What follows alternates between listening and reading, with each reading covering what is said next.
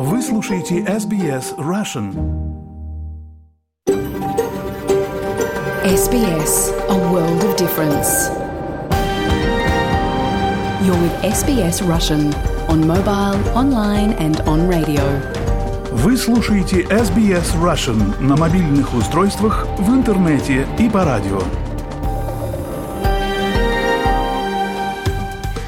Здравствуйте, здравствуйте. Программа на русском языке SBS в прямом эфире. Меня зовут Светлана Принцева, и со мной в студии Сидней работает Виктория Станкеева. Сегодня понедельник, 30 октября, и мы в прямом эфире. Вначале, как обычно, хочу выразить признание традиционным владельцам земли, неба и водоемов и уважение старейшинам прошлого и настоящего. Мы отдаем дань уважения старейшей в мире продолжающейся культуре. Давайте расскажу, что вас ждет вас в этом выпуске. Мой аспирантский проект заключается в изучении защиты информации с помощью системы механизма блокчейна. О гранте я узнала от моего научного руководителя. Австралийская академия наук предложила гранты для ученых из Украины. И Виктория Станкеева записала интервью с аспиранткой Запорожского национального университета Татьяной Гореликовой, которая приехала в Австралию по такому гранту. Также послушаем материал службы новостей СБС о том, как рост стоимости жизни сказывается на людях с серьезными заболеваниями, которые вынуждены сокращать расходы на лечение или вообще откладывать его. Узнаем также о недавних призывах к федеральному правительству принять срочные меры по проблеме дефицита сотрудников в сфере ухода за детьми. Новый эпизод рубрики «Экономический обзор» от экономиста университета Монаша Геннадия Казакевича посвящен тому, какие налоги мы платим за пользование автомобилем. А также вас ждет новый эпизод рубрики «Жизнь в Австралии» о том, как подготовиться к внезапным наводнениям. Напоминаю, что вы слушаете программу на русском языке «Радио СБС». Меня зовут Светлана Принцева, я с вами на связи из нашей студии в Сиднее. Продолжим программу. Все больше людей, страдающих от хронических заболеваний, вынуждены обращаться за финансовой помощью на лечение. Рост стоимости жизни делает все сложнее условия для тех, кому поставлен серьезный диагноз. Подробности по материалам новостной службы СБС. Рост расходов на жизненно важные потребности оказывает негативное воздействие на многих. Но складывается ощущение, что ни одна сфера жизни не затронута больше, чем здравоохранение. Для многих пациентов, страдающих хроническими заболеваниями, становится все сложнее фокусироваться на получении необходимого лечения при растущем финансовом давлении. Дженни Никсон, пациентка с раком крови из Даба, центрального Нового Южного Уэльса, которая временно проживает в Сиднее – она говорит, что ей пришлось сократить множество своих расходов. Я не могу тратить лишние деньги. Мне нужно тщательно следить за своими финансами, чтобы просто поддерживать себя на плаву. Госпожа Никсон всего лишь одна из множества людей, которые с трудом пытаются балансировать между расходами на лечение своего заболевания и другими обязательствами. Есть и те, кто уже не может сохранять этот баланс. И для них это может привести к решениям, которые потенциально негативно скажутся на их здоровье.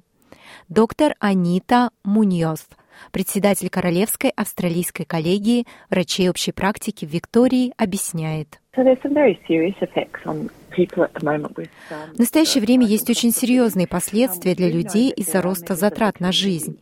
Мы знаем, что есть те, кто активно избегает обращения за медицинской помощью из-за страха перед затратами, не входящими в систему обязательного медицинского страхования. Мы также знаем, что это может привести к тому, что люди отказываются покупать лекарства, необходимые для поддержания их здоровья, потому что они не могут себе позволить оплатить аренду, коммунальные платежи и продукты. Так что в некоторых случаях мы знаем, что люди отказываются не только от медицинской помощи, но и от самих лекарств. Доктор Муниев говорит, что эта ситуация также оказывает негативное воздействие на экономику. Это сильно влияет на общество и систему здравоохранения, потому что у нас больше больных людей, требующих более дорогой уход. Мы получаем больше нездоровых людей, которые не могут так же хорошо работать и учиться. И все это действительно не является приемлемой ситуацией в стране первого мира, такой как Австралия, где у нас есть право на универсальную медицинскую помощь и право на здоровье. Одним из самых больших ударов по карманам австралийских пациентов стало введение налога на выплаты врачам общей практики. Фактически это вынуждает пациентов оплачивать консультации из собственного кармана вместо возможности воспользоваться системой bulk billing. Доктор Муниоth говорит, что все это связано с изменением федеральным правительством толкования услуг врачей. До двух лет назад врачи общей практики не входили в систему налогообложения заработной платы The Payroll Tax System медицинского центра. Очень важно отметить, что врачи общей практики платят налог на заработную плату, но только на своих сотрудников, включая медсестер, стажеров врачей и административный персонал. Однако в последние два года произошло изменение в толковании этого закона, и теперь внезапно проводятся проверки и сделано новое определение, согласно которому врачи-арендаторы считаются сотрудниками, и, следовательно, с них должен взиматься налог на выплаты за их работу. По данным фонда по лейкозу, Лейкемия является одним из самых дорогостоящих видов рака для лечения, со средней суммой расходов из кармана пациента от 5 тысяч до 10 тысяч долларов – в сравнении сумма затрат на лечение других видов рака может достигать до 2,5 тысяч долларов, сообщает фонд. Генеральный директор фонда Крис Танти говорит, что они видят значительное увеличение числа людей, которым нужна их поддержка. Мы знаем, что мы поддерживаем людей, которые, если бы они не получали нашу поддержку, не пошли бы на лечение. Мы предоставляем услуги по размещению для людей, живущих в региональных, сельских и удаленных районах Австралии. И эти услуги бесплатны. И люди часто остаются у нас на длительный срок, до 18 месяцев и это бесплатно. Так что если бы им пришлось переехать в город, чтобы получать такое лечение, они бы оказались в значительном убытке. Люди с диагнозом лейкемия вынуждены надолго прерывать работу для прохождения лечения. Данные фонда по лейкозу показывают, что 42% пациентов берут по крайней мере 3 месяца отпуска, 30% вынуждены уволиться с работы и 50% не могут вернуться к работе. Госпожа Никсон – одна из таких пациентов. Она говорит, что она еще не скоро сможет выйти на работу. I, uh, uh у меня двухлетний период восстановления. Операция была 13 июня этого года. Так что у меня еще 20 месяцев, прежде чем я, вероятно, смогу вернуться на работу. Госпожа Танти говорит, что фонд по лейкозу разработал новую программу для помощи пациентам, которые не справляются с покрытием затрат на лечение. Так что мы запустили программу под названием Giving Cell, что по сути представляет собой способ предоставления регулярной поддержки организации для финансирования некоторых ежедневных нужд.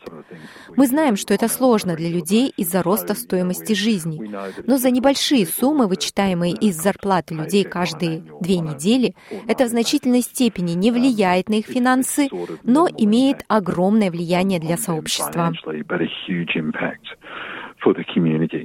Доктор Муниот из Королевской австралийской коллегии врачей общей практики говорит, что система здравоохранения должна быть перестроена так, чтобы обеспечить защиту уязвимых людей. Важно, чтобы способ финансирования здравоохранения обеспечивал возможность больным, уязвимым и находящимся в уязвимом положении людям получать необходимую медицинскую помощь, потому что без получения медицинской помощи им не удастся участвовать в работе, учебе и жизни в целом. Информация подготовлена по материалам Алекса Анифантиса из службы новостей СБС. На русский язык перевела и озвучила Светлана Принцева для СБС Russian. Напоминаю, что вы слушаете программу на русском языке радио СБС, и сейчас еще один материал нашей новостной службы. Звучат призывы к вмешательству со стороны федерального правительства на фоне нехватки персонала в сфере ухода за детьми. В то время как работники детских садов массово увольняются с работы, семьи несут на себе основное бремя. Подробности по материалам SBS News. В Австралии индустрия детских садов находится в кризисе, и семьи чувствуют на себе напряжение. В то время как Австралия продолжает бороться с нехваткой учителей, новый отчет Объединенного профсоюза рабочих показывает, как низкая заработная плата и нехватка кадров влияют на деятельность детских садов. В ходе исследования было опрошено более тысячи центров раннего развития по всей стране и изучены масштабы воздействия на рабочую силу. Хелен Гиббонс, директор отдела дошкольного образования Объединенного рабочего союза. Она говорит, что педагоги страдают, и это напрямую влияет на детей. Это довольно ужасающие результаты. Мы обнаружили, что огромное количество центров, почти две трети, заявили, что нехватка кадров повлияла на благополучие или безопасность детей. Мы также обнаружили, что около 80% детских садов не могут предоставить сервис, сервис семьям в те дни, которые им нужны. Таким образом, дети порой оказываются не в лучшей среде обучения из-за нехватки персонала и средств. Мы также видим, что семьи не могут получить уход, в котором они нуждаются. Это ужасная ситуация. Госпожа Гиббонс говорит, что низкая оплата труда в сфере дошкольного образования является наиболее заметной причиной ухода работников. Она считает, что повышение заработной платы поможет стабилизировать отрасль. Все больше и больше людей уходят, и тем больше людей уходят, тем тяжелее приходится тем людям, которые остались. Дело не только в том, насколько это ужасно для педагогов детских садов. В нашем опросе мы обнаружили следующее что это также ужасно для детей и семей. Такая ситуация не может продолжаться, она обостряется, и мы должны решить проблему. В противном случае сектор развалится. Джессика Рад, генеральный директор правозащитной группы The Parenthood. Она говорит, что родители также страдают от кризиса, поскольку в результате многие из них не могут выйти на работу. Родители отчаянно пытаются получить доступ к дошкольному образованию и уходу за своими детьми. Они хотят этого не только ради развития своих детей, им также просто необходимо иметь возможность заработать. На данный момент в Австралии продолжается кризис стоимости жизни. Соответственно, родители должны иметь возможность ходить на работу и знать, что об их детях заботятся. По данным Министерства образования, более 90% работников сферы детских садов – женщины. Австралийское статистическое бюро сообщает, что уход за детьми остается самым большим препятствием для участия женщин в рабочей силе. Последний отчет показывает, что в период с 2020 по 2021 год 2 миллиона 800 тысяч человек не работали полный рабочий день. Из них более полутора миллионов человек либо искали работу, либо работали неполный рабочий день. А чуть более одного миллиона человек хотели увеличить продолжительность своего рабочего времени. Каждый седьмой не мог работать или работать большее количество часов. Причем около двух третей из них составляли женщины. Президент Австралийского родительского совета Дженни Бранч Аллен говорит, что родители, особенно женщины, сообщают о нарушениях своей повседневной жизни из-за нехватки детских садов. Мы слышим от родителей, что у них возникают проблемы с поиском детских садов для их детей. Это особенно касается тех, кто пытается снова выйти на работу. Борьба за попадание в список ожидания, отсутствие возможности найти дни, подходящие для их рабочего графика – это проблема по всей Австралии. Федеральное правительство выделило фонд в размере 72,5 миллиона долларов для увеличения штата специалистов по дошкольному образованию. Фондом воспользуются более 80 тысяч педагогов в региональных и удаленных службах, а также в организациях коренных народов Австралии. Но вице-президент Австралийского альянса по уходу за детьми Ниша Хатчинсон говорит, что необходимо сделать больше, чтобы спасти семьи и отрасль. Семьи платят много. Если мы увеличим заработную плату, сборы вырастут. И нам нужно, чтобы правительство активизировалось и решило эту проблему, чтобы семьям не пришлось платить еще больше из кармана. Мы работаем с профсоюзом, чтобы договориться о хорошем результате. И последняя часть этой головоломки – это то, что федеральное правительство сядет за стол переговоров и согласится профинансировать повышение заработной платы в секторе. Министр по вопросам финансам и делам женщин Кэти Галлахер говорит, что правительство предпринимает шаги, чтобы сделать Австралию более равноправной с точки зрения гендера и экономики. Мы искренне пытаемся изменить ситуацию. Мы рассматриваем, как можем использовать имеющиеся у нас деньги, чтобы действительно добиться некоторых изменений, которые мы должны увидеть во всей экономике. Нет никакого смысла в том, что 50% нашего работоспособного населения не работают и не вносят свой вклад в экономику так, как они хотят. Это частично связано с вопросом ухода за детьми. Это также связано с поддержкой по уходу. Судя по данным, 70% работающих неполный день в этой стране – женщины. Репортаж о Мобелла команды SBS News на русский язык его перевела Лера Швец, озвучила Виктория Станкеева для SBS Russian.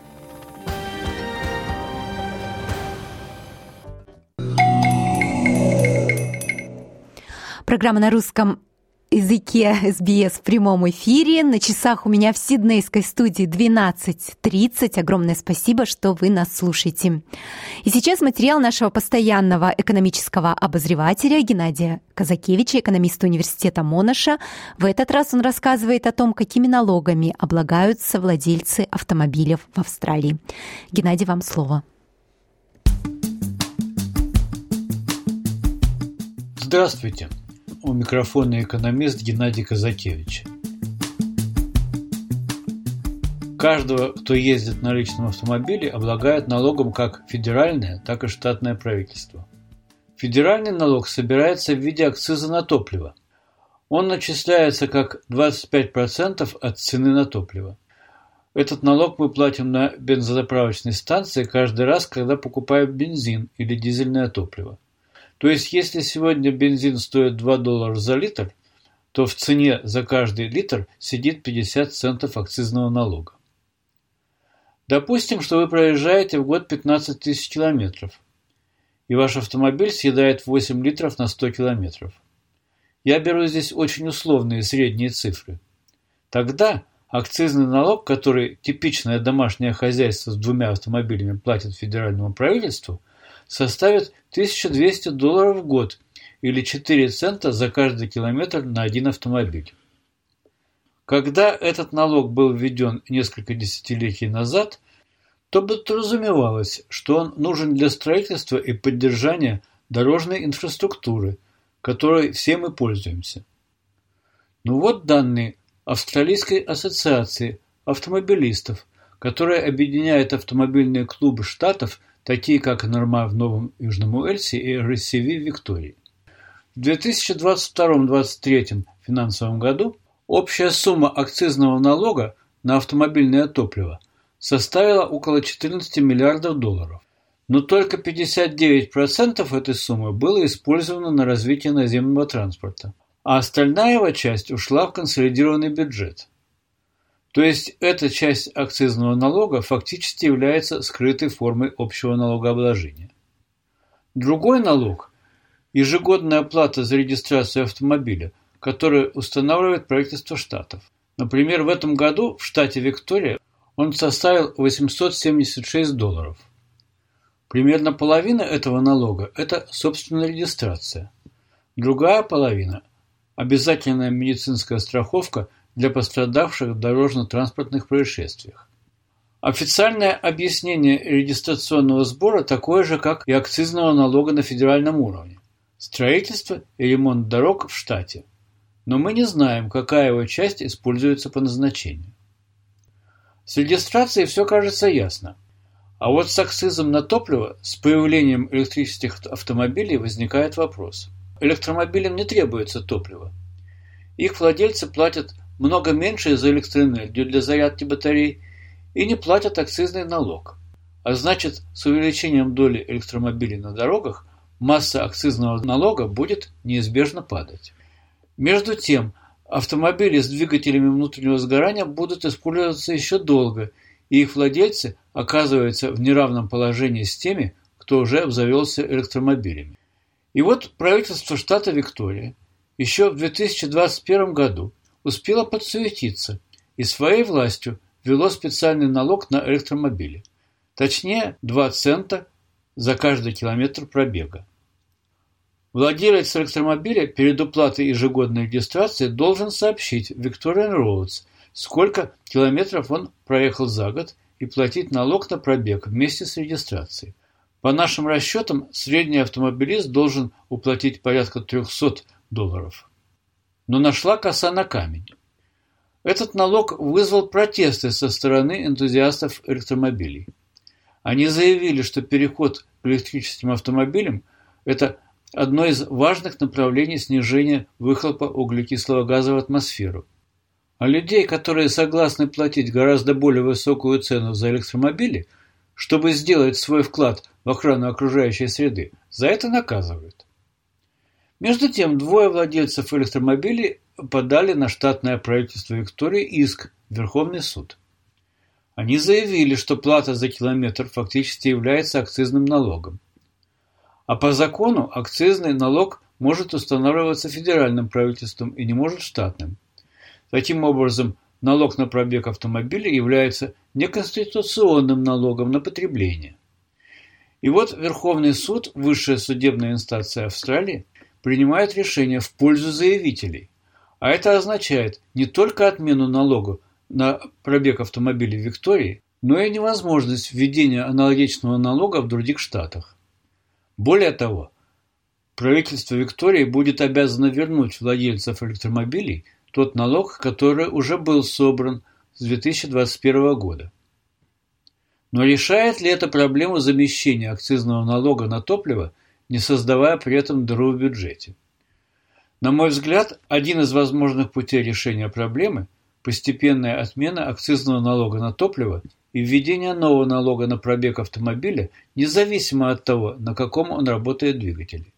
Ведь на австралийский рынок уже приходят и автомобили, работающие на водороде. В период постепенного замещения двигателей внутреннего сгорания на двигатели, использующие возобновляемые источники энергии, возможны схемы стимулирования этого перехода.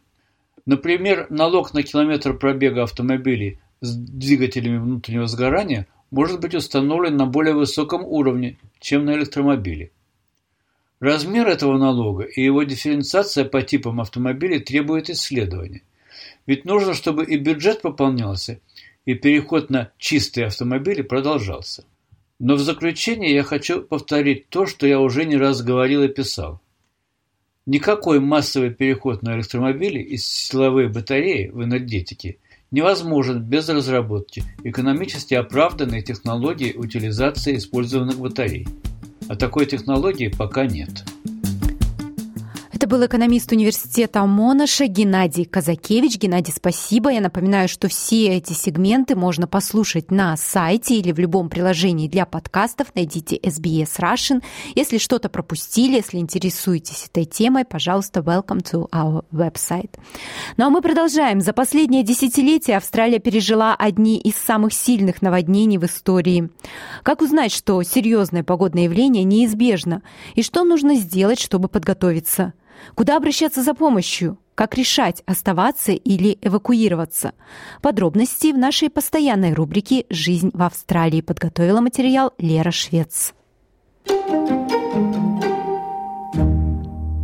Во время сильных гроз и наводнений большинство сообществ в Австралии полагаются на помощь местных служб экстренной помощи. Эти агентства, широко известные как SES, помогают общинам подготовиться к чрезвычайным ситуациям, чтобы минимизировать риски. Они помогают с эвакуацией, а также с уборкой и ремонтом после прекращения дождя и спада воды. Каждая служба СИС полагается на работу своих высококвалифицированных волонтеров, таких как Кристина Сабата в штате Новый Южный Уэльс. Мы – агентство по борьбе с наводнениями, грозами и цунами. Многие наши члены по всему штату помогают затопленным общинам. Мы помогаем при любом ущербе, связанном либо с наводнениями, либо с ураганами. Волонтеры спасательных служб часто проходят по домам, стучатся в двери, чтобы предупредить жителей о том, что прогнозируется сильная гроза или наводнение. Они предоставляют жителям информацию о процедурах и вариантах эвакуации.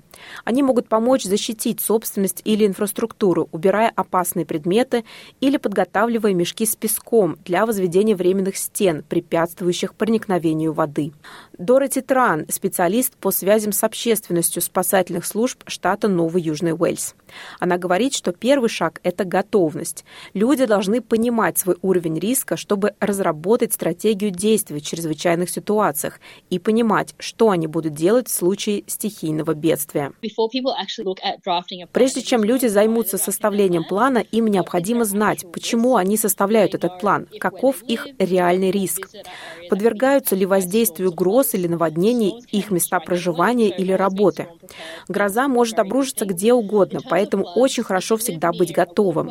Что касается наводнений, если вы живете рядом с водными путями, важно понимать, куда может течь вода и как она может на вас повлиять, либо с точки зрения дома или ежедневного транспорта. Люди, живущие вблизи водоемов и рек, должны всегда быть в курсе погодных условий на случай наводнения. Сообщества могут отслеживать актуальные прогнозы погоды через приложения, веб-сайты или социальные сети, бюро метеорологии или служб спасения. Они должны быть готовы приступить к своим планам действий в чрезвычайных ситуациях до того, как поднимется вода. Если есть дети, домашние животные или домашний скот, люди должны понимать, как и куда отвести их в безопасное место. В зависимости от уровня опасности может потребоваться эвакуация. В качестве альтернативы они могут решить остаться и защищать свою собственность. В любом случае, людям, живущим в районах, подверженным наводнениям, необходимо заранее продумать, какие запасы им потребуются, и держать наготове аварийный комплект. Снова госпожа Тран. Вероятно, вам нужно подумать о своих основных потребностях и иметь запасные комплекты одежды, немного воды и еды. Если у вас есть дети или домашние животные, убедитесь, что вы также подготовите все необходимое для них. Домашним животным, вероятно, нужны поводки, переноски, возможно, какие-то продукты. Для детей запасная одежда, еда. Если это совсем маленький ребенок, подгузники или коляска. Также подготовьте что-нибудь утешающее. Это могут быть лакомства, игрушки или удобное одеяло, чтобы они чувствовали себя безопасно и комфортно. Госпожа Тран также советует держать поблизости номера экстренных служб и заранее убедиться, что ваши близкие также знают о ваших планах. Если вы собираетесь эвакуироваться, обсудите с семьей и друзьями, куда вы поедете. Можете ли вы поехать к родственникам или друзьям за пределами пострадавшего района? Нужно ли вам ехать в эвакуационный центр? Если вы основной носитель английского языка в семье, другие члены вашей семьи, которые могут остаться, знают ли они, что делать, если вас нет дома? Мы слышали истории о том, как бабушки и дедушки присматривали за внуками, когда настигла гроза или началось наводнение. Знают ли бабушки и дедушки, что делать с детьми, если им понадобится эвакуироваться? Очень важно поделиться своим планом и понимать, как реализовывать его на практике. Другие необходимые вещи, которые важно взять с собой, включают батарейки, фонарики, свечи, дождевик, одеяло и туалетные принадлежности. Кроме того, аптечка первой помощи и важные документы, такие как паспорта или другие документы, удостоверяющие личность, банковская или страховая информация, а также ценные предметы, документы на собственность или семейные фотографии. Хотя главная рекомендация спасательных служб заключается в том, чтобы люди эвакуировались, некоторые граждане порой решают остаться. Николь Уэстел живет в нижнем течении реки Макдональд, в небольшом городке недалеко от Сиднея. Ее двухэтажный дом за два года затопило уже четыре раза. Ее семье обычно требуется 3-4 дня, чтобы подготовиться к наводнению. Они следят за прогнозом погоды через приложение Бюро метеорологии и ведут журнал уровня воды в реке. Это гарантирует, что у них будет временное преимущество до того, как вода поднимется. Мы заранее запасаемся консервированными продуктами или продуктами длительного хранения на случай, если нас отрежет водой. Мой муж заправляет все канистры с топливом, так что у нас достаточно топлива для генератора на случай, если отключится электричество. Я наполняю водой ванны, чтобы у нас была чистая вода для питья или мытья посуды. Есть несколько простых шагов, которые вы можете предпринять, чтобы подготовить свой дом к сильной грозе. Важно очистить водостоки от листьев, чтобы предотвратить засорение. Убрать или привязать все, что может улететь при сильном ветре или уплыть с потоком воды. Устранить любые повреждения крыши, включая сломанную или отсутствующую черепицу. Как только это будет сделано, далее важно поднять вещи снизу наверх, а затем переместить автомобили и другие крупногабаритные предметы, что можно переместить с помощью трейлеров на более возвышенное место. Затем вы просто ждете, насколько высоко поднимется уровень воды. Госпожа Уэстл держит на готове спасательные жилеты и небольшую лодку на случай, если семье придется эвакуироваться. Она также отслеживает уровень воды внутри дома. Мы отмечаем маркером на стене место, где была отметка прилива, и пишем дату и время. А затем во время следующего прилива мы отмечаем снова, и это дает нам ориентир, поднялся уровень воды или упал. Оставаться на связи с внешним миром чрезвычайно важно поскольку во время наводнений стационарные телефоны, мобильные телефоны и интернет выходят из строя, и некоторые люди пользуются рациями. Госпожа Уэстел выбрала другой вариант. Мы фактически сменили нашего интернет-провайдера на спутниковый, поэтому у нас всегда есть телефонная связь, что, конечно, огромная необходимость. Как только у вас отключится электричество, у вас ничего не останется, поэтому со спутниковой связью всегда можно подключиться к генератору, и связь все равно будет работать. Волонтер спасательных служб Кристина Сабата также рекомендует не парковать автомобили под деревьями, возле водостоков или рядом с чем-либо, что может причинить ущерб. Она подчеркивает, что самый важный и потенциально спасительный совет – воздерживаться от проезда через паводковые воды. Мутная вода может скрывать под собой мусор или повреждение дороги, даже в воронке. Могут существовать опасные подводные течения или потоки, способные унести транспортные средства. Госпожа Тран добавляет, что к другим потенциальным опасностям относятся неожиданные попутчики.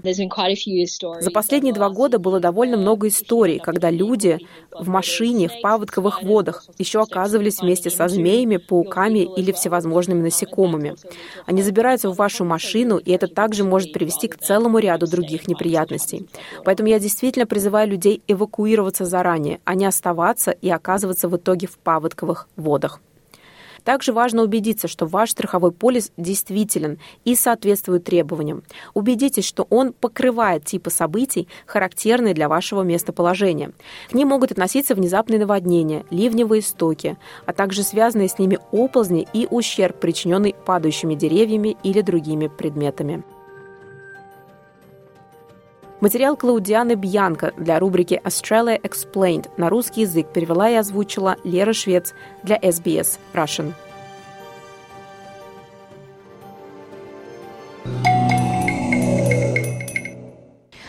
Программа на русском языке SBS плавно движется к своему завершению. На часах у меня в студии 12.47, и вас ждет еще один материал.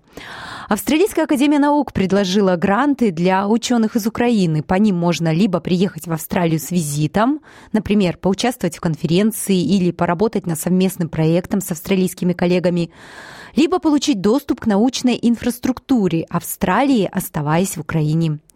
Предлагаем вам послушать интервью Виктории Станкеевой с Татьяной Гореликовой, аспиранткой Запорожского национального университета, которая как раз приехала в Австралию по такому гранту.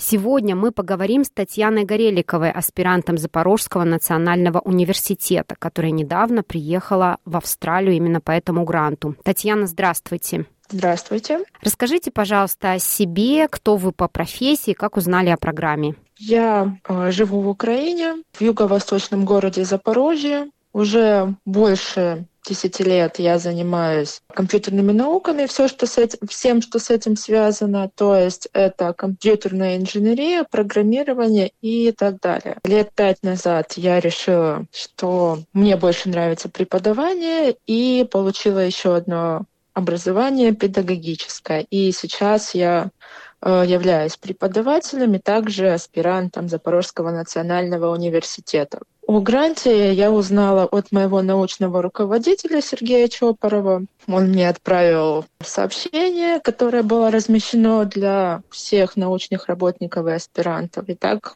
именно так я о нем и узнала. А в каком вы университете сейчас базируетесь? Здесь, в Сиднее, да? Да, в университете в Сиднее, в UNSW. Моим хостом в этом университете является доктор Елена Отрощенко. А, Елена вместе со мной и своей командой занимается проектом по машинному обучению в области мониторинга состояния гражданской инфраструктуры. А именно проектом, с помощью которого можно заранее обнаружить трещины в мостах. Этот проект э, не особо сопутствуют моей теме проекта, так как э, я больше занимаюсь именно компьютерными науками. И мой аспирантский проект заключается в изучении защиты информации с помощью системы механизма блокчейна. О, интересно. Это очень популярно. А насколько это сейчас э, тематика популярна в Украине? Эта тематика популярна в сфере денег. В сфере защиты информации она не имеет такой большой популярности, но я в своем проекте предлагаю использовать блокчейн немного по-другому, то есть именно для защиты информации, а не для того, чтобы хранить с помощью него деньги. То есть его можно использовать, к примеру, для записи каких-то данных, которые нельзя изменять и удалять. То есть, к примеру, каких-то ID номеров людей для каких-то госструктур, там, возможно, номеров автомобилей их владельцев и все остальное. То есть эта технология позволит сохранять информацию, которую не нужно скрывать, но которую нельзя изменить. К примеру, для Самый простой пример для тех же университетов можно сохранять именно выпускников, год выпуска и номер диплома, что позволит отслеживать и видеть какие студенты защищали в каком году дипломы, и не позволит изменять фамилии, допустим, в качестве каких-нибудь действий в виде коррупции, или добавлять несанкционированно новые данные технология блокчейн, она, мы знаем, что она более широкая, чем а, просто все операции с э, криптовалютой, поэтому вы, конечно, большая молодец, что взяли на вооружение эту технологию и пытаетесь ее внедрить в другие сферы. А как вы вообще к этому Спасибо. пришли? Блокчейн, к этому я пришла достаточно неожиданно. Изначально до начала войны я хотела заниматься немного другой работой, э, которая была направлена на обучение с помощью VR. Этим я занималась в Мелитопольском университете, который, к сожалению, сейчас на оккупированной территории. И после этого, как мой университет перестал работать в своем полном объеме, он как бы переехал в другой город, но научной работой он не занимается. Я думала, чем заниматься дальше, и как раз в это время была проблема именно на государственном уровне, не только в Украине, а везде, разрабатывались всякие программы, схемы для сохранения вот таких данных. И в тот момент был на пике своей популярности майнинг, блокчейн и все остальное. И я подумала, что было бы неплохим вариантом использовать его по-другому для того, чтобы решить проблему, которая имеет сейчас достаточно большой вопрос. Да, и согласна. новый и новый университет, в котором я решила заниматься этим, также поддержал эту идею. И мой научный руководитель также мне помогает с этим. Расскажите, пожалуйста, с какими проблемами вы столкнулись, когда оформляли этот грант? Таких, чтобы больших проблем у меня не было. В моем университете вообще не было никаких проблем. Они, в принципе, почти сразу подписали все бумаги. Возникла небольшая проблема. Мы немного долго ждали визу, но эта проблема разрешилась, и, в принципе, именно с оформлением гранта никаких проблем не возникло. Как вы добирались в Австралию и где сейчас живете? Я добиралась в Австралию достаточно сложно и долго, потому что из-за ситуации в Украине аэропорта не работают, большая часть транспорта тоже не работает. И мне пришлось ехать с Украины в Польшу и там садиться на самолет. А, дорога заняла достаточно долгое время, тем более мой город находится в противоположной стороне страны от Польши. И допустим, была одна из э, таких ключевых проблем, чтобы купить билет э, с моего города в Польшу, нужно было покупать его как минимум за 20 дней, иначе есть возможность не купить. также потом с границы Польши добираться до аэропорта. В принципе, других проблем особо не возникло. Сейчас я нахожусь, именно прямо сейчас, в Мельбурне на конференции, живу в гостинице, а вообще я живу в гостинице в Сиднее.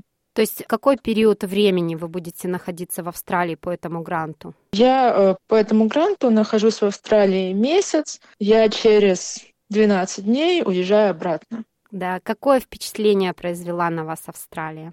А, Австралия на меня произвела очень хорошее впечатление. Здесь тепло, особенно в Сиднее.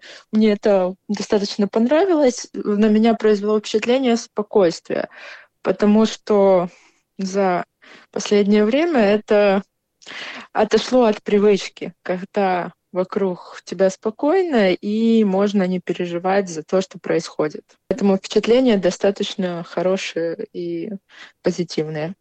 А что касается вашей научной деятельности, какие вот принципиальные различия, есть ли они именно в обучении у вас в Украине и здесь в Австралии? Именно различий в обучении как таковых э, я не увидела, потому что я со студентами, именно студентами не общалась, больше с э, научными работниками. Э, но есть, как для меня, большое отличие в том, что Здесь студенты могут выбирать сами курсы, на которых хотят учиться, и студенты могут учиться в то время, когда им удобно, совмещая учебу с работой. Э, в Украине чаще всего по-другому. То есть есть какие-то определенные курсы для всех и определенное время уроков, на которых должны присутствовать. Татьяна, сейчас во время войны как ваша, как ваша семья, кто из близких э, живет еще в Запорожье? Э, вся моя семья живет в Запорожье, все там находятся. В принципе, сейчас с ними все в порядке. Ну, как можно, можно, как можно в такой ситуации быть в порядке, вот так и в порядке. Никто выехать не может, так как мужчинам, я думаю, все знают, время войны выезжать нельзя, и, скорее всего, до конца войны будут оставаться в Запорожье. Как часто у вас обстрелы происходят в вашем городе? Достаточно часто. Если прям серьезные, то раз в несколько месяцев, а если более мелкие, то достаточно часто. Ну и последний вопрос. Я думаю, что, конечно, он будет зависеть от того, как а, будет ситуация с а, войной, ваши планы на будущее. Я понимаю, что их сейчас трудно строить в такой ситуации, но все же, может быть, вам захотелось приехать в Австралию на более длительный период, поучиться здесь, или еще какие-то планы появились? Да, в принципе, мне бы хотелось сотрудничать с Австралийской академией наук и с университетами, продвигать мою работу дальше, так бы у нее было больше э, моей работы научной, больше возможностей и больше шансов принести пользу людям. Но я пока моя семья находится в Украине, не могу оставлять их на очень долгий период, так как там не самая лучшая обстановка, чтобы оставлять близких людей одних. Да, будем надеяться, что война как можно скорее закончится, и Украина будет жить в мире. Да, будем надеяться. Спасибо, Татьяна, большое. Спасибо. Я напомню, что это было интервью Виктории Станкеевой с Татьяной Гореликовой, которая сейчас находится в Австралии, получив грант Австралийской академии наук. Ну а на этом программа подходит к концу. Я напомню вам главные новости сегодняшнего новостного выпуска. Израильские силы начинают окружать Газу. Премьер-министр заявил, что его поездка в Китай должна укрепить отношения между двумя странами. В аэропорту Махачкалы толпа людей ворвалась в здание терминала и на летное поле в поисках беженцев из Израиля. В США скончался звезда сериала «Друзья» Мэтью Перри. Ему было 54 года. Вот такие новости. Если пропустили выпуск новостей, заходите на наш веб-сайт или в любое приложение для подкастов. Там новостной выпуск размещен уже давно в полном формате. Также наши новостные выпуски можно слушать и в дни, когда у нас нет прямых эфиров, и мы Публикуем их ежедневно с понедельника по пятницу, а в субботу сейчас у нас выходит выпуск новостей за неделю. Большое спасибо, что слушали нас сегодня. Для вас в студии прямого эфира работали Светлана Принцева и Виктория Станкеева. Я желаю вам хорошей недели. Оставайтесь на волнах радио СБС.